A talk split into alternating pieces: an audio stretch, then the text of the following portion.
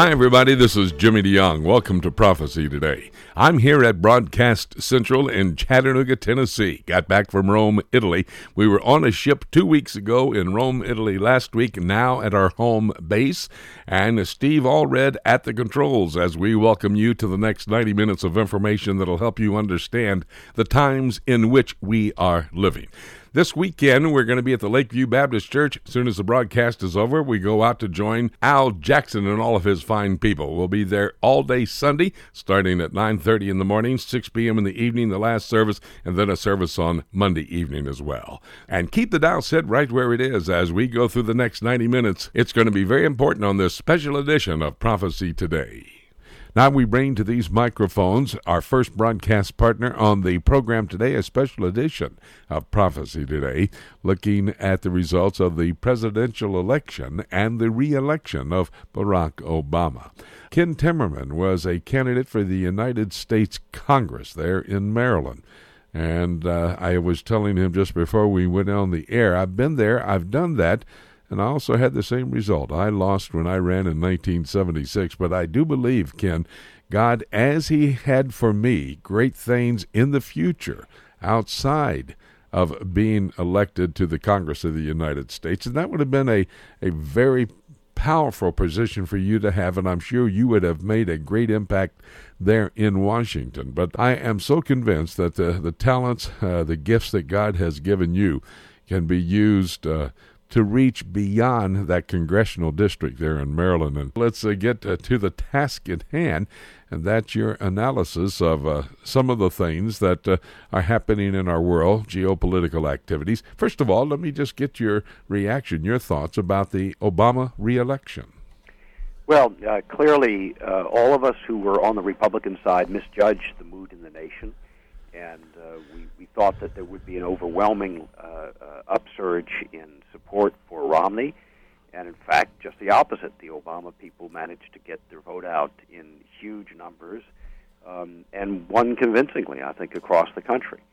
Uh, so we misjudge the mood of the nation. And there seems to be a willingness uh, amongst uh, uh, a slim majority majority of Americans to move towards a more socialist economy with central planning and um, increased government control uh, over every aspect of our daily lives. I think this is a tragic development, um, and I have lived in a socialist country in Europe for 18 years, and I've seen the results of that. It's chronic high unemployment and low growth rates, and I fear that that is what is in store for us here in America. You know what was interesting to me, and you were talking about misjudgment on our parts. That's an editorial our. Uh, but men like Rush Limbaugh, Dick Morris, uh, Mike Barone, who is a very, very talented thinker, uh, Fred Barnes, and others who are political pundits in the conservative realm, uh, they misjudged the whole thing as well, did they not? Well, that's that's what I meant when I say our misjudgment uh, on the Republican side. We all of us misjudge this. And uh, you know, there's still there still is a potential for a certain amount of voter fraud around the country. It's unclear how that might have been perpetuated. Uh, we're looking in my district at problems with these electronic voting machines. Uh, when you have a series of voting machines that turn up zero votes for Republicans, I think um, you know there is cause for concern. Yes, absolutely, and that does need to be looked into. Well, let's get to some of the geopolitical activities. Pentagon reporting that Iran uh, sent their aircraft into uh, the area of uh, the Persian Gulf that was in international waters and shot at one of our unmanned aircraft, the drone that was flying out there in international waters, not in the confines of the waters of Iran, their responsibility. Is that not an act of war? What do you think about that, and why was it not reported sooner? Well, the Pentagon clearly did not want this to come out uh, before the uh, November 6th election and uh, kept that news from the media. Uh, it's unclear to me, Jimmy, as I look at this story, whether the U.S. drone had actually penetrated Iranian airspace, was coming out, or whether it was flying alongside that uh, border, the international 12 mile limit, or whatever it was. But interesting that uh, the Iranians would send an Su 25, uh, which is a ground attack aircraft, uh, against uh, the drone and, and shoot at it. Of course, these drones fly very high up in the air. The, the Sukhoi 25 is not a high altitude altitude fighter. It is a ground attack support aircraft. So I'm not surprised that they missed. Uh, but nevertheless, it shows that uh, some of the stealthy characteristics that uh, we uh, have touted so much in these uh, these new generation of Sentinel and other drones, uh, they might not be so stealthy after all. Especially now that the Iranians have downed one. They downed one last year, seized it, and have uh, clearly shared the secrets of that drone with the Russians and the Chinese. What about, uh, and last time we talked together, you had a lot of information about the Benghazi attack, how that was uh, uh, really a success for the radical terrorist element there in Libya, and how our administration had failed miserably on the situation. Where do we go from here on that?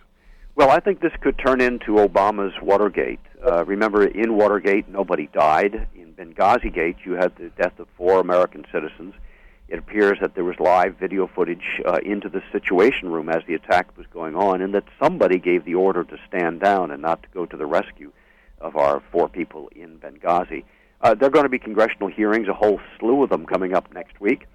Um, high ranking officials, including Secretary of State uh, Hillary Clinton, are being subpoenaed uh, to testify. Uh, I think that this is going to dribble on for months and months as uh, more information comes out. Uh, it will be, uh, I believe, worse than the Fast and Furious investigation as far as its impact on the Obama administration. And this is going to hang like a cloud over the first year of, uh, of the president's second term. What about in that second term? Where do you think Obama's going as it relates to Iran? What's his next step? Well, I think he's going to double down on just about everything. I think he's going to double down on the economy. He's going to double down on taxes. He's going to double down on increasing um, uh, social control and, and uh, Obamacare and big government programs.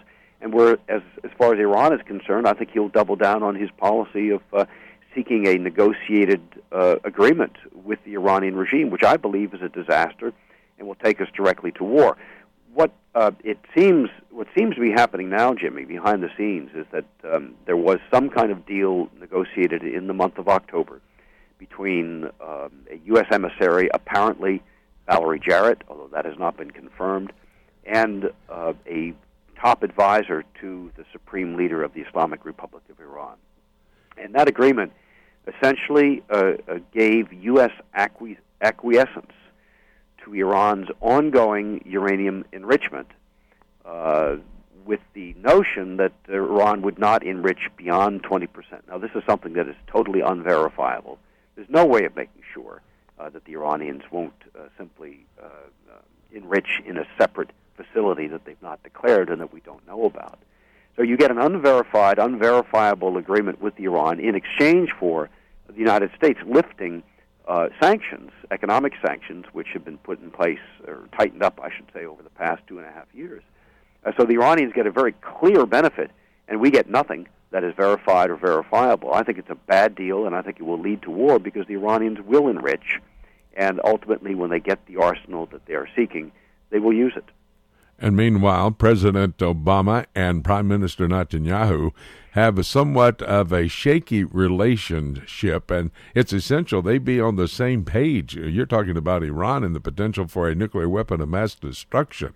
Uh, these two nations, Israel and the United States, must be on the same page, should they not?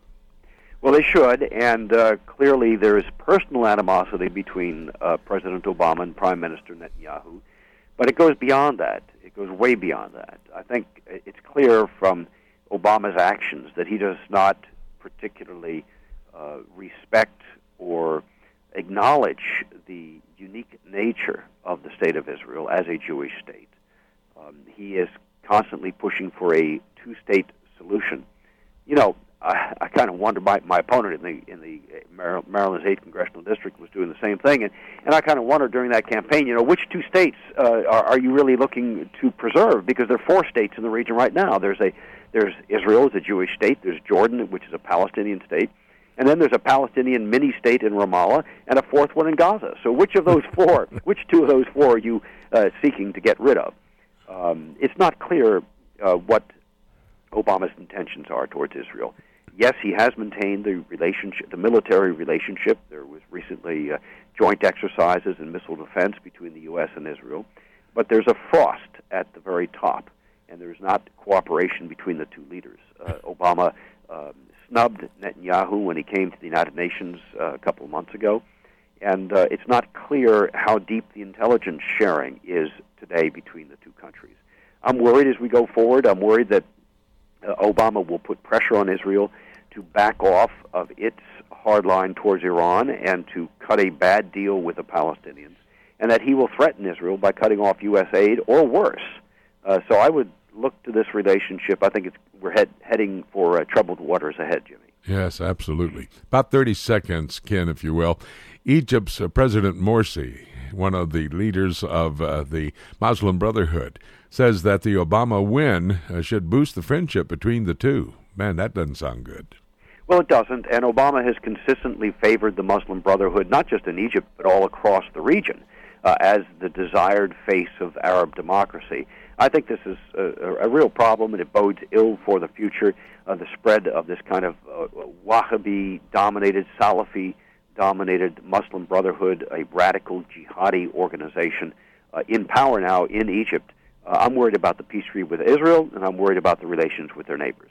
Ken Timmerman. He looks at geopolitical activities for us right here on Prophecy Today and does an outstanding job in analyzing some of the activities we focus on in our conversations. Ken, thank you so very much. Again, sorry you lost, but uh, I'm excited that you're going to be a key player in this world in informing everybody what is actually going on and the truth behind these stories. Thank you, my good friend. Talk again soon. I appreciate that, Jimmy. God bless.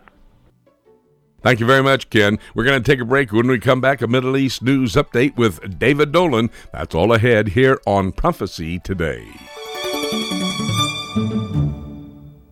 In today's world, a biblical worldview and a proper understanding of biblical prophecy should be a priority. At a time when many false doctrines are entering the church at a frightening pace, we must be able to rightly divide God's Word in order to live a pure and productive life for Him. If you would like an in depth understanding of biblical prophecy, let me challenge you to consider Dr. Jimmy DeYoung's School of Prophets. The School of Prophets is an online study for the layman or student pursuing a master's or doctorate degree. Dr. DeYoung's online study program will allow you to develop a timeline of biblical prophecies of the past as well as future prophecies yet to be fulfilled. Your personal study of God's Word will only be enhanced by Dr. DeYoung's School of Prophets, and your life will be changed as you better understand, like Daniel, where you fit into God's calendar of events. If you're interested in developing a deeper understanding of God's prophetic Word, let me personally invite you to become involved in Dr. Jimmy DeYoung's School of Prophets. Call today at 8 Prophecy 8. That's 877 674 3298. Or visit us at schoolofprophets.org.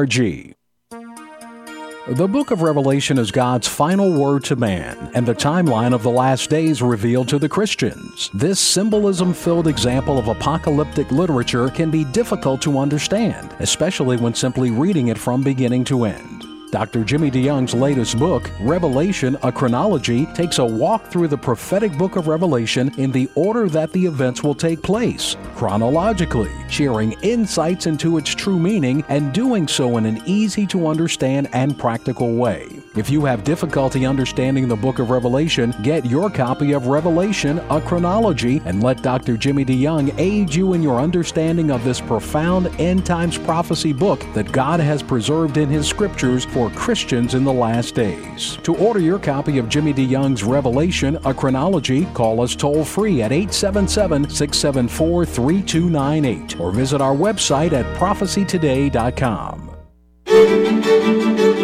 Welcome back to Prophecy Today. I'm Jimmy DeYoung, right here at Broadcast Central in Chattanooga, Tennessee. We're going to leave in a few moments after the broadcast is over, head down towards Auburn, Alabama. I hear there's a big football game going on down there. I think it's Auburn in Georgia. Well, I hope uh, we arrive just after the people are all seated there in the stadium so we don't run into that traffic. But we'll get there. Tomorrow the game is over, the results will be in, and we're going to be at the Lakeview Baptist Church with uh, Pastor Al Jackson. Met him in a time of a trip together over in Israel and we, you know, worked up an acquaintance. We had an opportunity to chat. He's invited us to come down. That's the Lakeview Baptist Church. It's located at 1600 East Glenn Avenue. If you're listening to that area, It's Auburn, Alabama. We'd love to see you on Sunday. Tomorrow we'll be there at 9.30, 10.45, 5 o'clock for Q&A, 6 p.m. for the evening service, and then on Monday night as well. So come along and study the prophetic word of God with us at Lakeview Baptist Church in Auburn, Alabama. Bringing to these microphones now David Dolan, a longtime journalist in the Middle East, headquartered basically most of the time in Jerusalem. And from that vantage point, he is able to understand and give us insight into what is happening in that very key region of this entire world. David, we have a special broadcast today looking at the reactions around the world and in domestically here in America as well. Uh, the reaction to the result of the presidential election, Mitt Romney being defeated, uh, Barack Obama being reelected as it relates to the Israeli body politic and the government there. I'm going to be talking in just a moment with Winky Madad and go deeper into this. But just a first glance, what are your thoughts about how Israel is going to react to the reelection of Barack Obama? Well, Jimmy, first I think we should look at how Israeli American voters uh, cast their ballots in the election. And I think I pointed out before that the uh, American expat community in Israel is, I believe, the second largest in the world. I think only Mexico has a larger American uh, presence inside the country. So there were 150,000 eligible voters, American voters, who are also Israeli citizens. Um, the statistics show that about 90,000 of those did cast their ballots, and uh, one company did a survey of 1,500 of those, so a representative survey, and over 80% voted for the loser, uh, Mitt Romney, and uh, only 20% for President Obama. So certainly the Israeli American vote was overwhelmingly in favor of of um, uh, Governor Romney and the Republican Party. They also, by 60%, uh, the poll showed, chose Republican candidates for the Senate and their local congressional races back in the states. And um, so that is just one indication that um, that the Israeli people, certainly American voters there, uh, were far more hoping that uh, Romney would become president and that President Obama would be uh, leaving that office. And uh, pretty much everyone agrees that that is the quiet feeling of uh, Prime Minister Benjamin Netanyahu and many of the other Israeli leaders. Uh, they have found uh, President Obama rather difficult to work with at times, and of course, he pushed really hard for this Israeli building settlement uh, several years ago that nearly caused Netanyahu to lose his coalition, uh, as it had in the late 90s when another president, Clinton, pushed hard on Netanyahu then to pull out of Hebron and other things. So um, it um, uh, all those things are in everybody's memory, and of course, uh, Israel Netanyahu did force through a, a building freeze. Very difficult to do that. Nearly lost his coalition, and it amounted to nothing. The Palestinians still refused to come to the peace table, uh, and uh, that whole thing lapsed. So. I think it was more of a of a of a sigh, maybe, when the election results came in amongst a majority of Israelis and government leaders. Nevertheless, America remains Israel's closest ally, a strategic partner, and what choice do they have but to swallow hard and carry on and hope for the best? Uh, but there is concern now that he's in a second term with no election uh, up ahead for himself personally that the president might really uh, turn the screws on Israel. You know, and I think that Prime Minister Netanyahu may well have been speaking to that issue. I'm not sure that we can say absolutely that is the case, but the prime minister did say after the reelection of President Obama uh, that Israel will attack alone, if necessary, the Iranian nuclear development program and try to do a preemptive strike on the development of a nuclear weapon of mass destruction. Is that saying anything to us when the Prime Minister of Israel comes out with that strong a statement?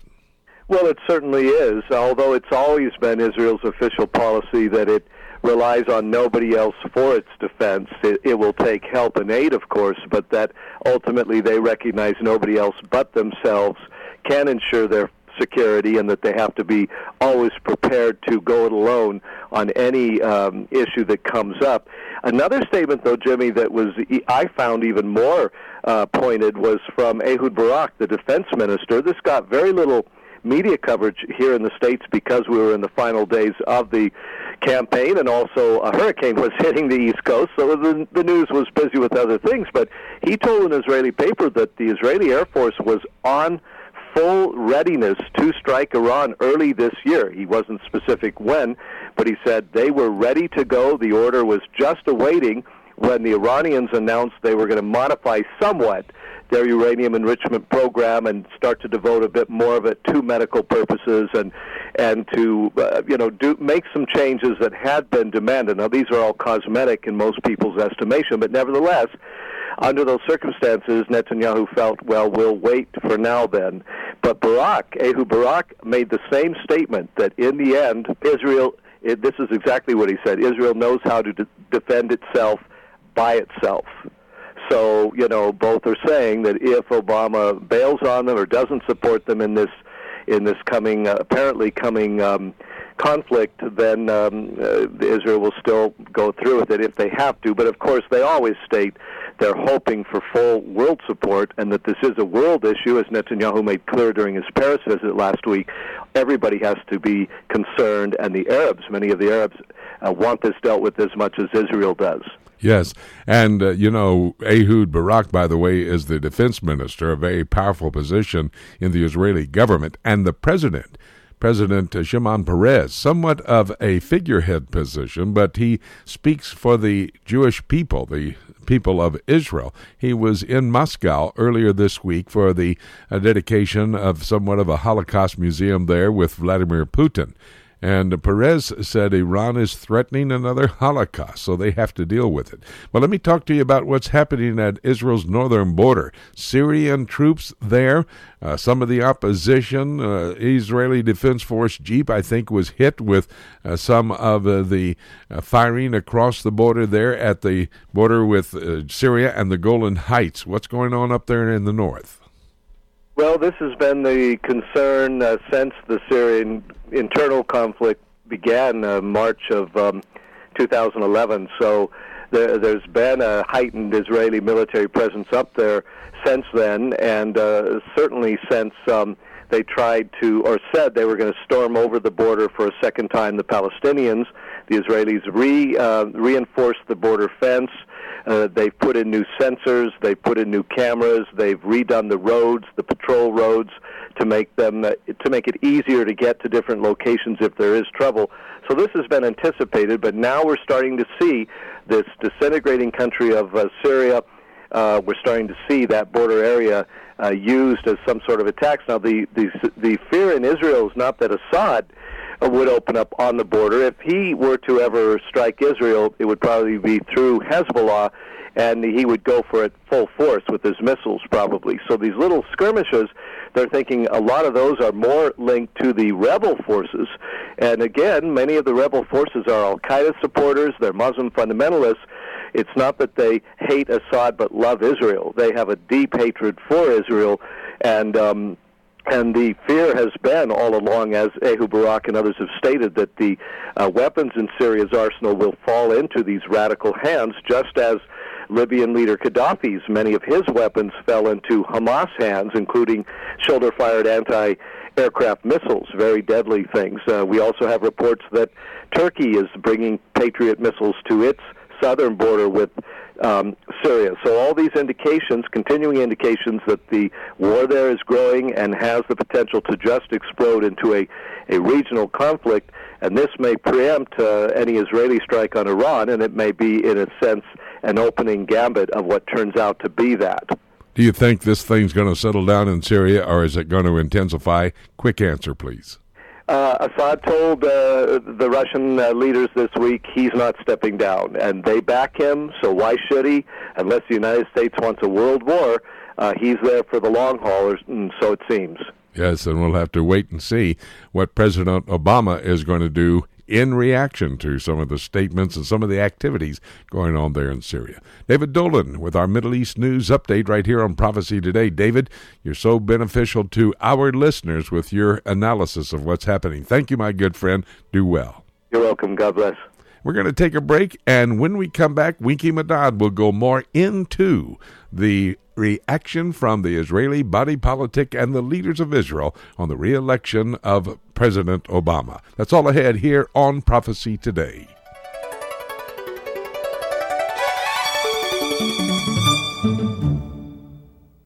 Have you ever wanted to know more about God's plan for the future? Have you ever tried to understand prophetic passages in God's Word, like, say, the book of Revelation, and been frustrated at not being able to figure it out? Dr. Jimmy DeYoung's latest CD series, Keys for Unlocking God's Plan for the Future, will help you gain the ability to understand where to start in your study of prophecy and allow you to read God's Word in a new and exciting way. Understanding God's prophetic Word will allow you to live a pure and productive life until Jesus returns for the church church. Keys will help you gain the tools you need to understand the end time events as foretold in God's Word. Dr. DeYoung lays out a systematic approach to Bible prophecy for those who want to know God's plan for the future. Tracks included are A Roadmap Through the End Times, The Jew in Jerusalem, Daniel and the Antichrist, Ezekiel and Messiah's Temple, and Revelation and Babylon. To order your copy of Dr. Jimmy DeYoung's Keys for Unlocking God's Plan for the Future, visit our website at prophecytoday.com.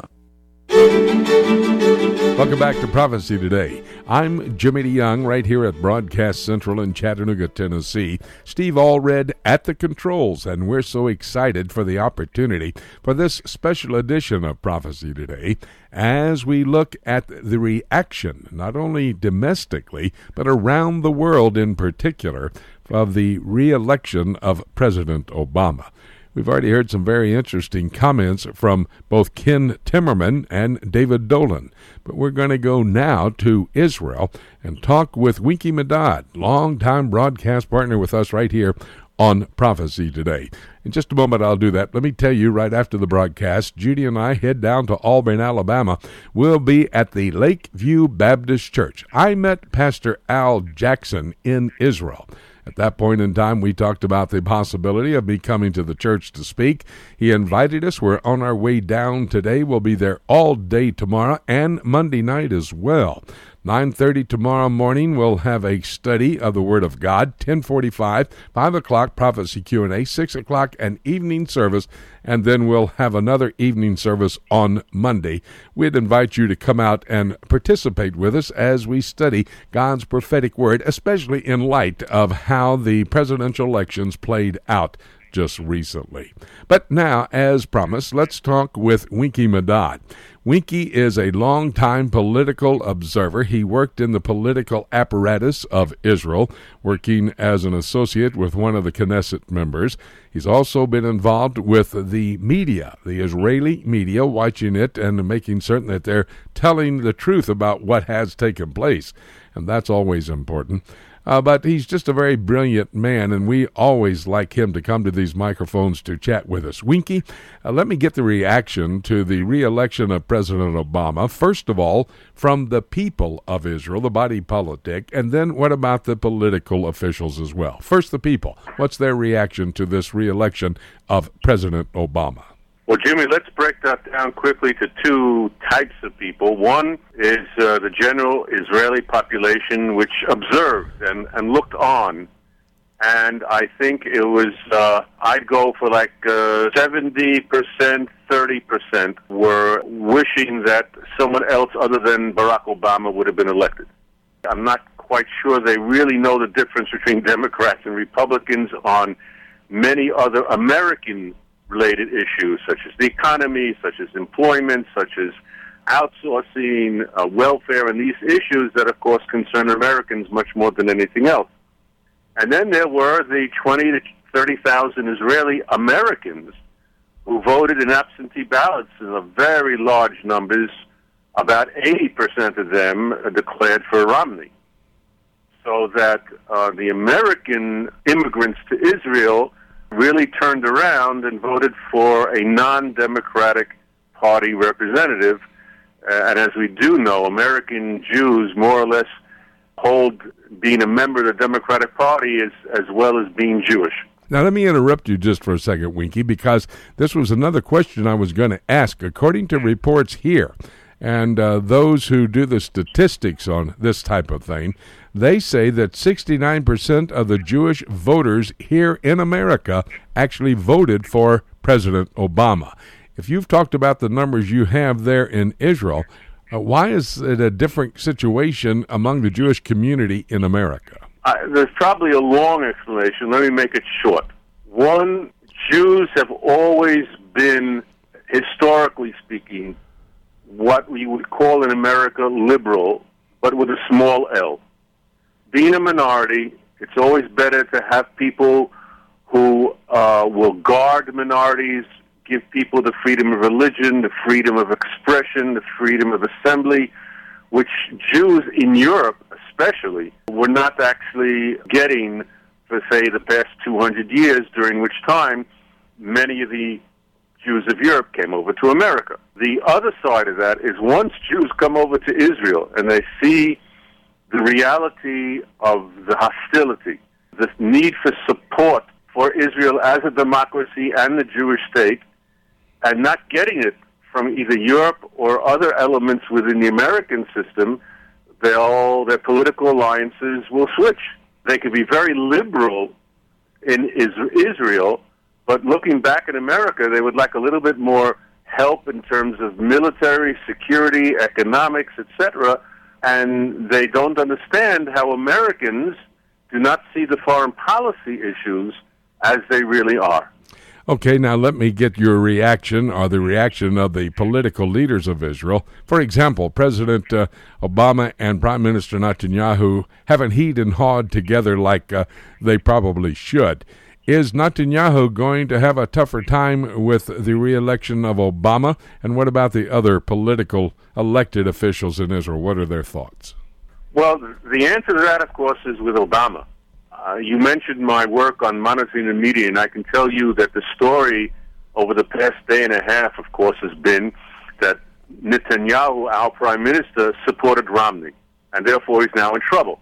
Well, you'd be very far uh, hard pressed to actually find a statement which was never made that said, "I support Romney." So basically, the media is interpreting Mr. Netanyahu, hanging him out to dry, as we could say, uh, painting on him the uh, the target and just asking for America to shoot the arrows, uh, which is not very fair. The other answer to that is, I would suggest that Mr. Obama is not a a a, a um, ignorant person or a person who's not rational, uh, and he's seen for the past four years his policies, or I should say better, his postures towards Israel cost him maybe eight or more percent of the Jewish vote. And if it continues like that, in another four years, a Democratic candidate, especially if it may be Mrs. Hillary Clinton, who was with him as Secretary of State, is going to get even less of the Jewish vote. So it would behoove him to sort of like uh, uh, even keel here and see what he can do better to improve relations with Israel, especially since we have, of course, in the background, Iran. Yes, absolutely. And speaking of Iran, talk to me about the effect that there may be as a result of President Obama being reelected, with the possibility of an Israeli preemptive strike on the nuclear operation there in Iran. Well, I'm not going to guess about preemptive strikes. What I can sort of point to with a little bit more confidence is that if Mr. Obama now seeks to engage one of his favorite political terms with Iran. And if he has indeed uh, given his blessing to someone by the name of Valerie Jarrett, I think is her name, who I do not think is any outstanding professor of political science or a diplomat of the standing of a Henry Kissinger, to do that then he's just undone the last year and a half of sanctions, which Israel has worked so hard to get into place. The Iranians will simply take advantage of talks, as they did in the past half a dozen years, whether with Europe, whether with the uh, United Nations Committee on Nuclear Energy and the International Agency, and just continue. I don't think that would be very smart. And it's not only a question of Israel. We now know that Iran is the new totalitarian threat to the Western world and the United States. It will not stop in the Middle East. And just as the America had to come into the war in, in, in World War II and had to deal uh, with Iraq and before that uh, deal with the Soviet Union, these issues are not going to stop at the shores. Or if I if I remember my American history well, Jimmy, as George Washington said, these foreign entanglements they come closer nowadays, and it would behoove Mr. Uh, um, Barack Obama to get a little bit more in line with Israel. Stop coming down on us on issues of the Jewish communities in, in Judea and Samaria, which we proved is not an issue for Arab peace negotiations, and get on with the business of making the world safe, not only for uh, us here in the Middle East, but for Americans all over the world, including ambassadors in places like Benghazi. Winky Medad, a man involved in Israeli political activities for a number of years, also watching the media very closely. He's a journalist as well, and he has helped us to understand how the Israeli body politic and the political leaders of Israel are reacting today uh, to the re-election of President Obama. Winky, thank you very much for your insights. We're going to have to watch this closely over the next couple of months and next four years in reality, but we'll get back to you and have conversations as well. Thank you, my good friend. We'll talk again real soon. Jimmy, thank you, and thanks to the listeners. Very interesting conversation with Winky Medad, getting his insight to the reactions from the Israeli officials as it relates to President Obama's reelection and whether there's going to be some type of bitterness because it did seem like Prime Minister Netanyahu was favoring Mitt Romney in the presidential election. Well, you heard what our good friend Winky Medad had to say. We have another good friend who is a broadcast partner with us right here on Prophecy Today. His name is Itamar Marcus. He is the director of Palestinian Media Watch. Their website, palwatch.org. P A L W A T C H dot org. You need to put that in your bookmarks, one of your favorites, and be able to go there to look and see what the Palestinian media is really saying. And in fact, when you go to the website, you can sign up for a email alert that Itamar or one of his team members will send out to you when there's something of importance you need to know about what the Palestinian media is actually saying. Well, normally we catch Itamar in Israel. This time he's out in Beverly Hills, California.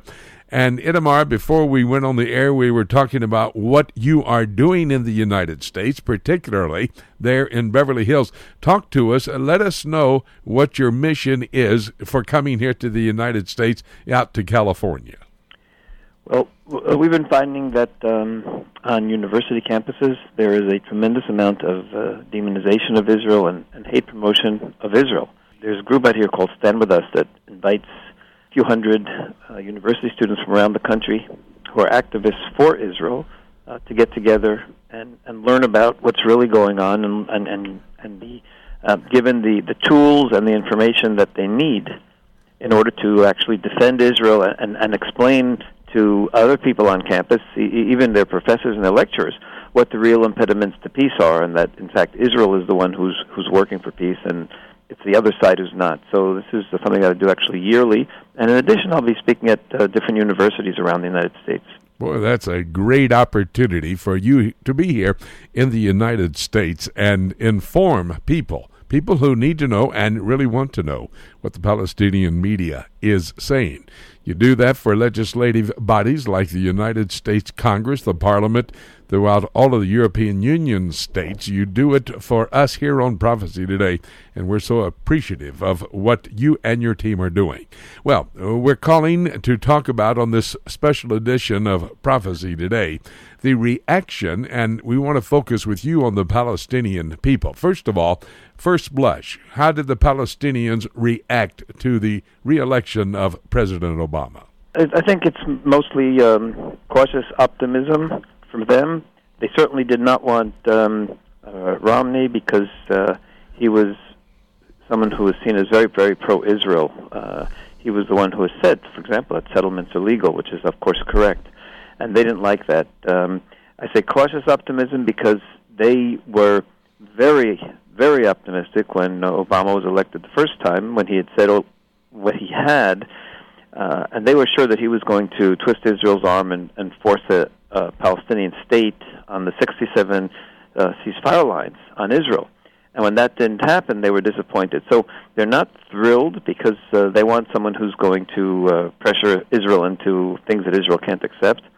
On the other hand, they're certainly satisfied uh, that it wasn't uh, Mitt Romney because they, they feel that they have a friend, even if he's not using his power uh, the way they would like it. I know that in the last election, or should I say the first election of uh, President Obama to that position, Barack Obama, I've been reading some reports, and I want to see if you can verify them, uh, that there were secret talks between the Obama administration, maybe not the president himself, but some of his underlings, and some of the leadership in the Palestinian body politic. Uh, that said he would, uh, in his second term, if reelected, would come to the table and assist the Palestinians, and not only in their UN bid, but in the peace process as well. Do you know anything about that? Well, that would certainly be something that um, uh, Obama would be happy to tell them because it, he's almost said that openly, and I I do I do fear that um, uh, Obama might uh, try to impose certain things on Israel um, based on certain misperceptions uh, and not enough information about what really the, the, the, true impediments for peace are. When I mentioned earlier that university students don't have all the information and, and, and don't understand the source, we are finding that when we go to parliaments around the world, meet with people in the administration, they likewise don't have a real picture of what's happening and, and who is responsible for the impasses and, and why we don't have peace. So uh, it's it's very likely that um, President Obama might have a more simplistic view of uh, of what the problems are, and uh, if he does, then uh, unfortunately it might just lead to further impasses. You know, Itamar, mostly when I ask you questions, you give me factual information, absolute tangible evidence of what the Palestinian media, both electronically and printwise, is saying. I want to ask somewhat for your opinion and analysis of the questions I'm going to deal with. And from your background, from your knowledge of all going on, uh, let me see what answer you may give me to the fact that uh, the Palestinians are scheduled to make a bid for at least. Uh, maybe not statehood recognition, but higher recognition than they have today at the United Nations. How do you think that the Obama reelection will affect that? I, I think the Palestinians are going to do it in a stages way. They're going to try to do little small increments that each change isn't seen as uh, as as big a jump as it was before. And I think they're going to try to go at this point with. In fact, they've said this openly in the, in their press that they're going to try to get the this um, non uh, non UN member state recognition, and they're going to ignore the non UN member, and they're going to focus on state recognition, and then they're going to tell the world we are now the Palestinian state. They will stop using the term Palestinian Authority. They will start using the term Palestinian state even more than they do today. They'll celebrate their statehood. They'll try to create this momentum of statehood. And then they figure over the next three years, while Obama's still in president, then they'll go to the UN again and say, okay, we've been a state already for two or three years. Come on, why don't you recognize us now? That's the way they're going to do it. Uh, they've talked about doing this. And of course, the, the real problem here is they want the UN to recognize them as a non member state on the 67 ceasefire lines, which means the, the Temple Mount, which means the Western Wall, all of this will then be recognized by the UN as occupation, and that's what they want. They want to be able to say that the Western Wall is in Palestine, in the state of Palestine, and that if Jews pray there, uh, it's an occupation. Next stage is any Jew or Israeli or even a foreign tourist who would be uh, attacked and hurt or killed by Palestinian violence, they will justify it saying it's occupied, and therefore you go to Jerusalem, you are going to a place that's occupied, and therefore you you are um, you're not a victim, but you're part of the problem. So this is what I anticipate. It's going to be small steps, but uh, that's the Palestinian plan. Do it small steps at a time. And along that same line, the peace process between the Israelis and the Palestinians. Do you believe that the Obama administration now will move to try to get that uh, restarted, kickstart it maybe, and get it back in at least the talking stages? Well, I think it's going to be one of uh, uh, Obama's goals. The it's going to be very hard because the Palestinian Authority is going to be waiting and hoping for unilateral concessions by Israel, for Israel to give in to ridiculous demands that they've been uh, demanding all along. Um, so I'm not sure he'll even succeed. I, I don't think he'll really succeed in getting this uh, this peace process started, uh, given also the fact that the United States has serious, serious economic issues, serious internal divide that he is going to have to be dealing with, and I don't believe he's going to be able to put as much effort uh, into pressuring Israel as uh, as he may like to. And I'll just even point out one more thing: the really, really urgent issue now in the Middle East is not the Palestinian issue the issue is Iran and nuclear weapons. So I think the Palestinian issue for them, and we read it in their press, that's all they see. But for the world and for the United States, I think there are much more important issues out there right now. Itamar Marcus. He heads up Palestinian Media Watch. Palwatch.org is their website address. And go there, find out more information about the issues we've been discussing here today. And uh, Itamar, thank you so very much. I am going to hope and pray that you have a very successful uh, journey across America on the university campuses and their meeting with the university students in California as you try to help them understand the truth about what is happening between the Israelis and the Palestinians in that conflict. Thank you, my good friend. We'll talk again real soon. Thanks very much. Itamar Marcus does an invaluable service to not only the people of Israel, but indeed to all of us who focus on what's happening in that part of the world so that we can each and every one know exactly what the Palestinian media is really saying. Not what the propaganda is telling us, but what are they really saying? Well, praise the Lord for Itamar Marcus. But we also praise the Lord for all of our broadcast partners. One of them is Dr. Rob Congdon. He looks and focuses on the European Union, the entire continent of Europe, because that is a key region of the world when we look into the future. Rob, would you not agree with that statement before I even ask you any questions? What you oh. focus on is key for us understanding God's plan for the future. I think it is. Clearly, when we look at the scriptures, it is speaking about Europe and the Mediterranean, and so, of course, we need to focus in there.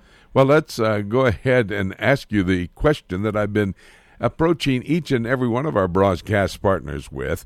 Uh, the results of the re election of President Obama as it relates to the European Union, their response, their reaction to it. Their response is quite positive. Um, they see him as a president who is thinking along the same lines that they are uh, in in each area. They see him militarily, financially, politically, right aligned with their view of where they want to see Europe go. So uh, this is, of course, uh, a cause for their celebration. Uh, they're happy with it. They are uh, a little disappointed, they said, in what had happened. Overall, they speak about the last four years, but uh, they typically tend to blame that on obstructionists rather than recognizing that it's the the direction is a different culture than the American culture, and so uh, they're happy though overall. Well, and I have made that same statement that uh, since their political philosophy is in lockstep with President Obama, this, in their opinion, I would have to believe only says to them, hey, this is a way to accomplish our agenda for the future. We now have the leader of the free world on our side. We know that for sure, at least for the next four years, so we can move ahead. I think a commentary to that was the headline coming out of Paris, France, and it was just a big yes. You know how when you pump your fist and say yes, they were excited about this situation. And let me just ask you in advance of the other questions I want to direct to you. And we always seemingly talk about Bible prophecy when you and I have a conversation. Uh, what has happened and what they're thinking is there in the leadership of the European Union seemingly is setting the stage better than we've ever seen it set before for the fulfillment of Bible prophecy. Uh, as you continually see, almost weekly, we see more hints that uh, it's reinforcing the very things that if we and we have sort of projected from the scriptures what would be characteristics of those end time scenarios. Uh, the EU seems to be on a path that's clearly leading in that direction And uh, so, yes, it's it's it's something to be watched each week and to see how it seems to match up with those characteristics. As you said, those people who study prophecy, they've developed a true worldview from a Christian viewpoint, and they can see these uh, aspects much clearer than those who ignore prophecy. And you know, to tell you the truth, I think uh, seems to me at least like some of the political leaders in the European Union uh, have an idea of Bible prophecy, or if they don't, boy, they are falling into lockstep with that prophetic scenario laid out in God's Word, i.e., uh, Tony Blair, who made a statement that with Obama's win, it opens the way for a new Middle East peace operation to continue on. Uh, Tony Blair, who you and I've talked about, could be well in position to lead the European Union in the near future, but he's also the peace envoy for the Middle East and responsible for bringing all the parties together United States, European Union, Russia, and uh, the United Nations to uh, somehow bring about a resolution to the situation in the Middle East. Oh, he's very much involved. If, actually, if you look at his history, you find an interesting aspect that goes along with what you've just said. As a young man, he looked into the scriptures. He intently studied into the scriptures. He actually briefly attended seminary. He has always shown a real interest in the Bible, uh, but when he finished as Prime Minister of Britain, he when he resigned after that he declared that he was a devout Roman Catholic. So of course he would have a different eschatological view because of his Roman Catholicism viewpoints but the interesting thing is he has been into the scriptures through the most of his lifetime and been curious. And we could only wish and pray that he truly come to understand what they say by the way, the idea that Tony Blair converted to a Catholic religion, he's now a part of that religiosity that is headquartered in Rome, Italy. In the future, we're going to be taping a session with Dr. Rob Congdon about uh, where the remnants of the old Roman Empire. So I just thought I'd bring that up for your attention. And speaking along those lines, I found out something this week I did not know that Angela Merkel, who is the Chancellor of Germany, her father was a pastor, and she made a statement this week uh, that uh, the world's most persecuted religion is Christianity. Very interesting thoughts. Yes, it is. Uh, it certainly reflects uh, some of her childhood. We also remember that she came from East Germany, which would have seen much of the problems that uh, Christians would face as a minority in the uh, Eastern Bloc and now in Europe as a whole. So, yeah, her speaking out is very significant, and we always have to keep in the back of our mind that right now she is probably the most influential leader in the European Union in terms of a, a national uh, head of a country. Uh, she is very powerful because Germany is still doing well. They're starting to see a bit of a recession slow down, but they are still doing well compared to the other countries. So they're in many ways not only is the country in the driver's seat in the EU, but Angela Merkel is. And so, yes, uh, very interesting her comments and the timing of her comments that we've seen recently. Dr. Rob Congdon, he's the man who looks at the European Union, the Eurozone, the entire continent of Europe, and helps us to understand how this region is very significant in the end time scenario laid out in Bible prophecy. Rob, thank you so much. We'll talk again next week. It's been good to be with you. Lord bless. We're going to take a break, and when we come back, I'll be talking to Dr. Rennie Showers. What should we, as Christians, do in light of what has happened in the election process for President of the United States? Does God's Word speak to these issues? We'll have all of that ahead right here on Prophecy Today.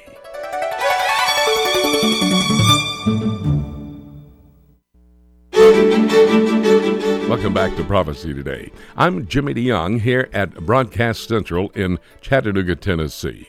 Right after the broadcast, we head out for Auburn, Alabama. Lakeview Baptist Church is where we're going to be all day tomorrow with uh, Dr. Al Jackson and all of his fine people. 9.30, 10.45, 5 o'clock, and 6 o'clock all day tomorrow, and then Monday evening as well. We'll be studying the prophetic word of God. Hope you can come and join us. That's the Lakeview Baptist Church, Auburn, Alabama. In just a moment, I'm going to have a conversation with Dr. Rennie Showers.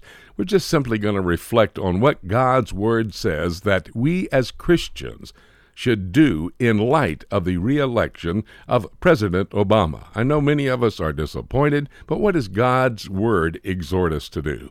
Keep the dial set right where it is. You'll be able to eavesdrop on that conversation. By the way, be sure to go to our website and answer the poll question. Pretty long one today. Let me just give it to you right now. When a Christian reads Romans chapter 13 and verse 1, God's word tells us that all political leaders are in places of authority because God has placed them there. 1 Peter chapter 2 verses 1 to 4 exhorts us to pray for those in political leadership. Revelation chapter 17 verse 17 tells us that God will use political leaders to fulfill his prophetic plan. Here's the question. Do you believe these verses are true and that God is still in charge of the future? Please go to our website, prophecytoday.com. There you can answer that poll question. You know, as I stop to reflect upon this recent presidential election and the reelection of President Obama, I have to be honest with you. As a Christian, I have some concerns. What about the next four years? How will this all play out?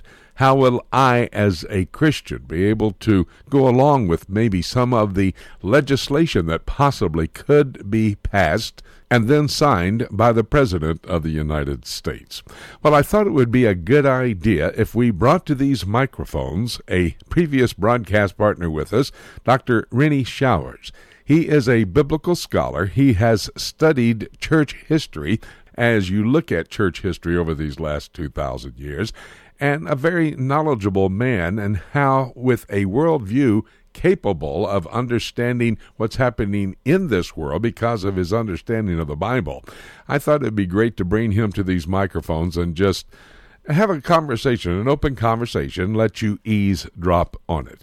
Rennie, thank you so much for joining us. And before I get into some of the particulars, would you just, as a born again, Bible believing Christian, express some of your thoughts, your reaction to the re election of President Obama? Well, Jimmy, obviously I was disappointed the way the uh, the election went and everything, and uh, you know, because uh, we have been praying, and many other Christians have been praying too, that the uh, election would have gone differently. As a result of this, I've looked at at uh, at least four different passages in the Bible. That uh, the first one is in Daniel chapter two, verses twenty and twenty-one, where it says that uh, God is the one who changes the times and the seasons, and He removes kings and raises up kings.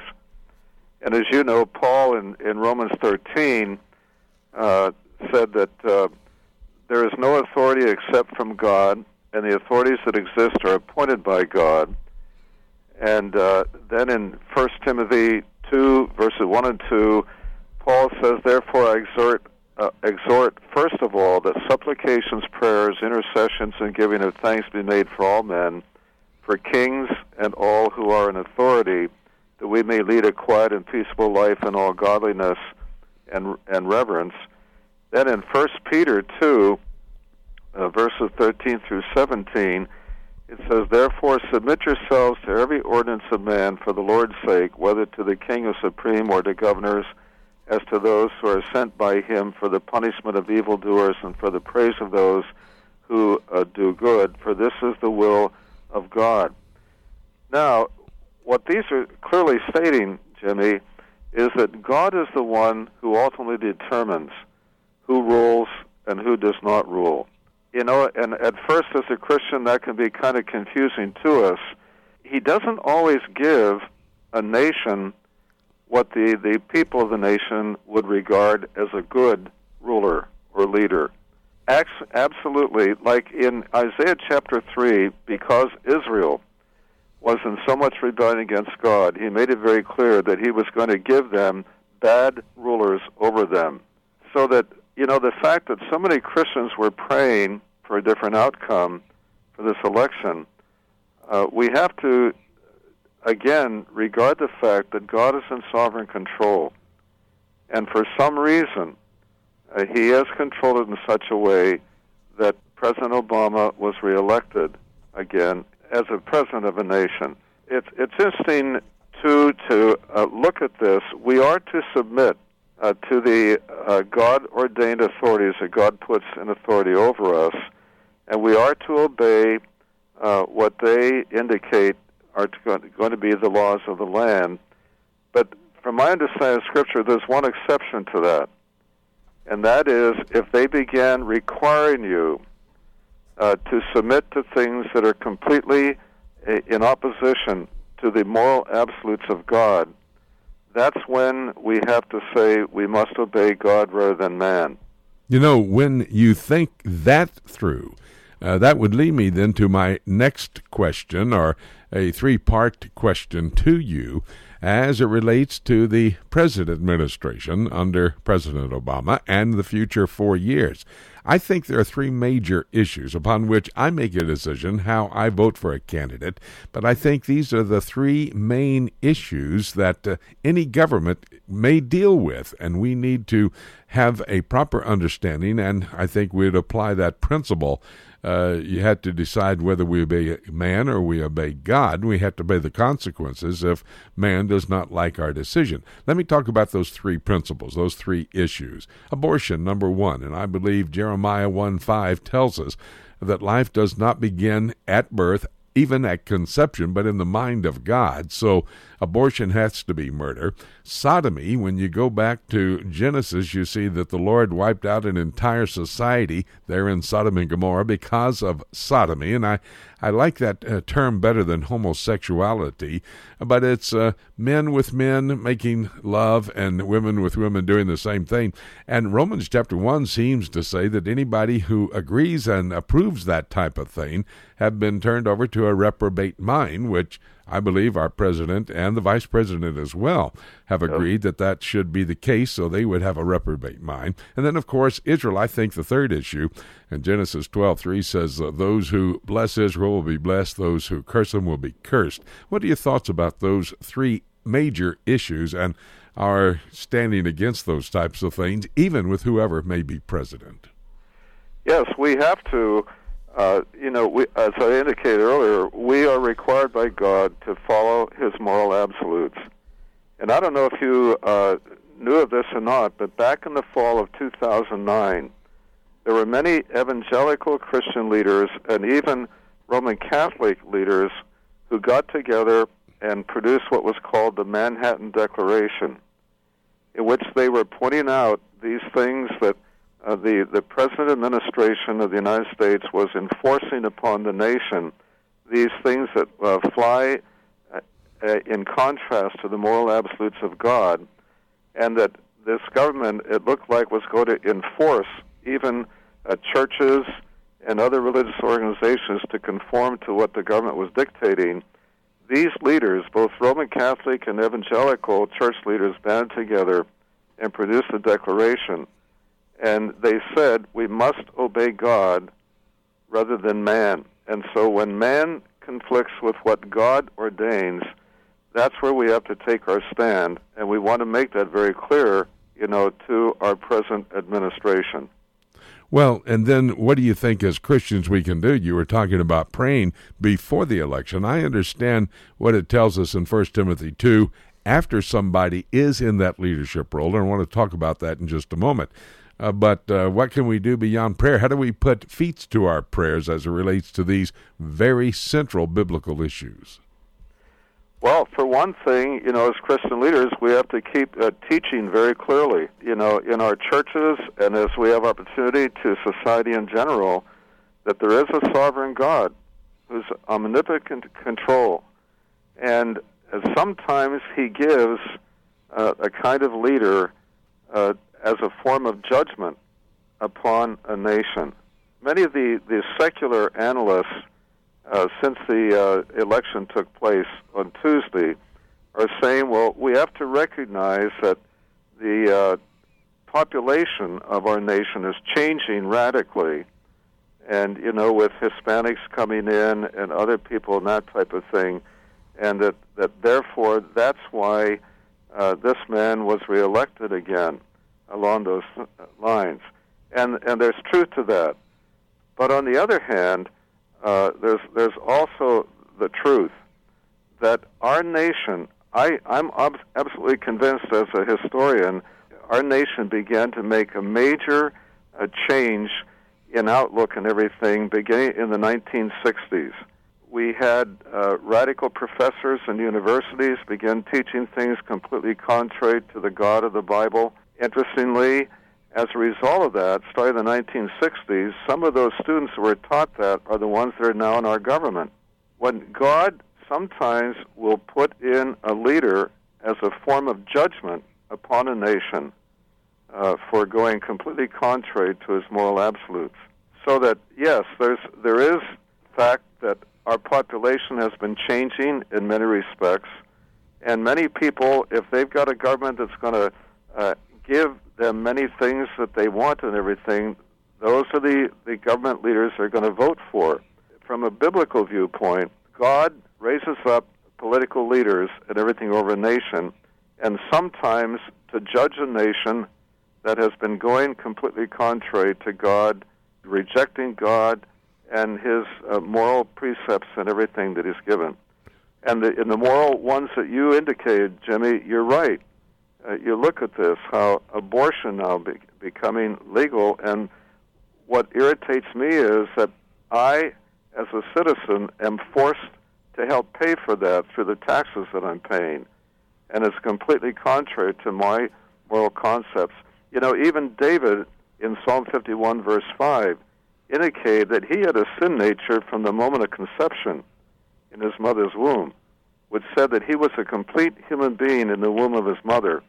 We have to take a stand against these moral absolutes that are being violated even by dictative government but it means, therefore, we have to take the consequences that may come upon us, you know, for taking those kind of stands in line with what God has, has indicated. Yes, I think that is the approach for a Christian as we look at the results of the reelection of President Obama.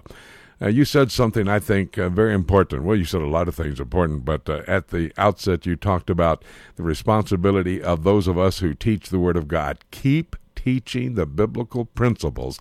No matter which way society goes, we must keep teaching biblical principles.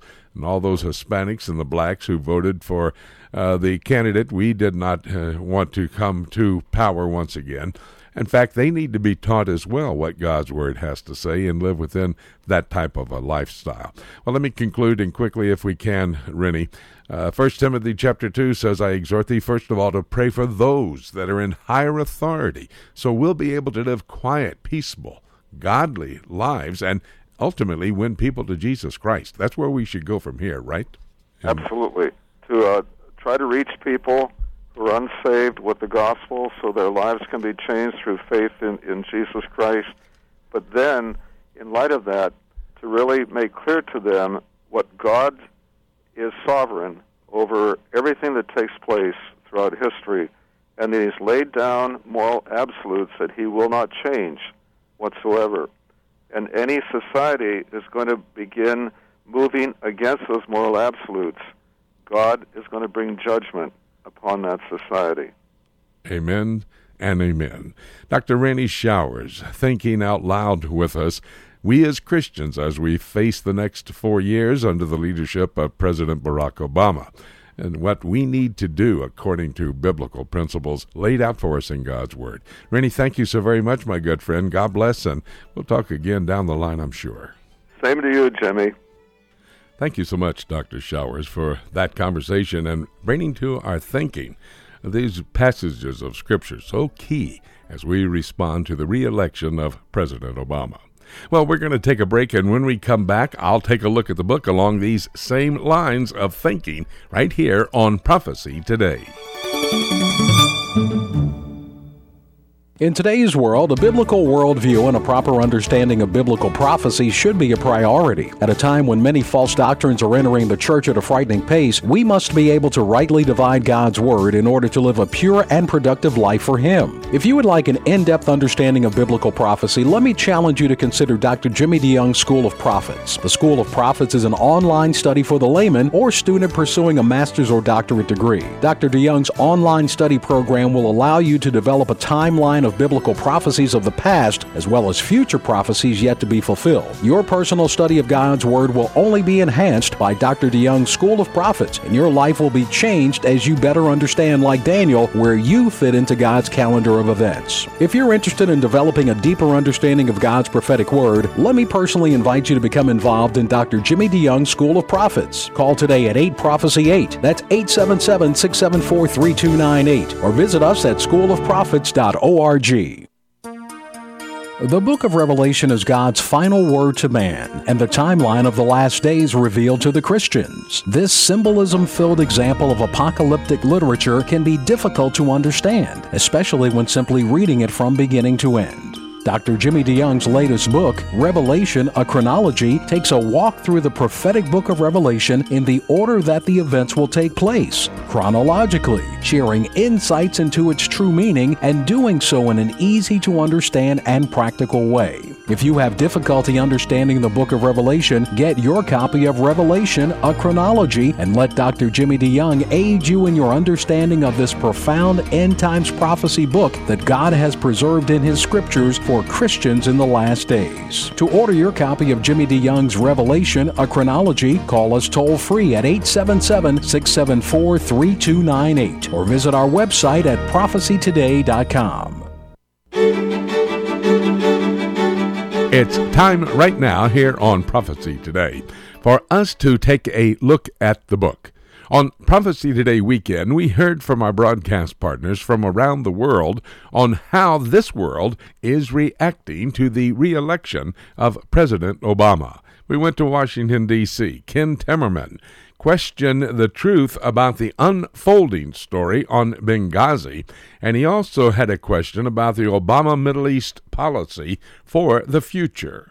David Dolan in the Middle East, covering the Middle East News Update, told us how Israeli leaders were responding. And of course, there is concern with these Israeli leaders for U.S. policy in the region. Wiki Medad gave us a more in depth look at the election results as it relates to the political leadership in Israel and how the main focus now today must be on the Iranian threat. Itamar Marcus focused on the Palestinian media, both the print media and the electronic media. He said the Palestinians are somewhat optimistic about their future with President Obama in the White House. Dr. Rob Congdon, he focuses on the European Union. He said European Union leaders were very happy with Obama's reelection because it would advance their agenda. They have the same political philosophy, and they're pleased with the results. And Dr. Rennie Showers and I had a conversation reflecting on what we as Christians must remember from God's Word as it relates to human government. All of these conversations can be heard at Prophecy Today Radio Network, PTRN, on our website, prophecytoday.com. Go there and you'll be able to listen to any of the conversations by these broadcast partners. And may I suggest that you call a friend, tell them about the conversations that I had with these men. They gave us great insight into the results and then the response uh, to the election, the presidential election this last Tuesday. Again, that site to go to, prophecytoday.com. That's our website. Then go to PTRN, Prophecy Today Radio Network. It's radio when you want it, at your convenience, when it's good for you to be able to listen. But if you will, I want you to think about several things just for a moment. Let me bring to your memory some very important biblical thoughts. God instituted human government. Now, that's the bottom line. God brought human government into existence about 4,500 years ago. That's Genesis chapter 9 and verse 6. Another truth we need to think about is that God has, is, and will use human government. I could give you many examples of that particular truth. The past and the present, of course, we have seen and witnessed and have already recorded how God is doing that. But let me tell you that God is going to use human government in the future as well. You'll see that this is the case as we think about a couple of verses together. First of all, let me just focus on the European Union. I could talk about the Middle East, what's going to happen, the alignment of the nations, all of these nations coming together to try to destroy the Jewish state of Israel. I could give you information that'll help you understand that we're very close to that happening. But let me just focus on the European Union just a second. I would suggest to you, and Dr. Rob Congdon and I are in agreement on this, that the European Union is at least the infrastructure for the revived Roman Empire. Now let me go to the scriptures. Daniel chapter 7 and verse 7 talks about the Roman Empire coming into existence. In Daniel 7, Daniel the prophet had a dream and he was able to see into the future. He looked and he saw the Babylonian Empire, that would be a winged lion, chapter 7 of the book of Daniel. Then he saw a bear with three ribs in his mouth. That would be the Medo Persian Empire. Following that, he saw the Grecian Empire represented by a leopard with four heads and four wings. When he comes to verse 7 of Daniel chapter 7, he sees an awesome beast, and that has to be, in retrospect, as you look back through history, the Roman Empire. But this Roman Empire had ten horns. The ten horns, defined in chapter 7, verses 23 and 24, as a powerful kingdom that comes together and rules the entire world. Without going very deep into our study, let me just suggest to you that is the revived Roman Empire. Now go back to chapter 7 and verse 8 of Daniel, and you see a little horn comes out of these ten horns. That is one of 27 names for the Antichrist. In chapter 7, verse 8, the little horn is the Antichrist. He's referred to as the prince that shall come in chapter 9 and verse 26. Then in chapter 11, verse 36, he's talked about as the willful king. Jesus Christ, in his Olivet Discourse, Matthew chapter 24, refers to the Antichrist as a false Messiah. In Second Thessalonians, the Bible tells us the Apostle Paul referred to him as the wicked one, the man of sin, and indeed he is defined there as the Antichrist. Over in chapter 13, verse 1 of the book of Revelation, he's the beast out of the sea. But I've got to remind you, his name, most familiar to each of us, is talked about in 1 John chapter 2. And again, that name is the Antichrist. So as we watch the results of these elections affecting the European Union and the excitement there because now their agenda can go forward, we see the next thing to happen, basically, is the Antichrist to appear. In Revelation chapter 13, verses 1 and 2, we find out that the Antichrist, and by the way, Revelation chapter 13, a very detailed passage of Scripture on the Antichrist. The Antichrist will be empowered, energized by Satan. Antichrist will be a man who will be energized with Satan giving him his seat of authority and his power. In chapter 17 of the book of Revelation, the Antichrist will rule over a false church located in Rome, Italy. I was there just recently and was very aware of the fact that everything is set up for that false church to be in place from the seven hilled city of Rome, Italy. In chapter 17 of Revelation, verse 16, the revived Roman Empire comes to power and destroys that false church. Well, you're seeing what God's Word has to say about the end times. Let me tell you what happens before all of this, though the rapture of the church takes place. Remember, the political does set the stage for the prophetic to be fulfilled, and these recent elections will indeed set the stage for all of Bible prophecy that I've suggested today is about to be fulfilled. But again, I remind you, the rapture is next. And having said that, nothing left for me to say, except let's keep looking up until. Thank you so much for joining us today. This is Jay Johnson inviting you to join us again next week for more of Prophecy Today.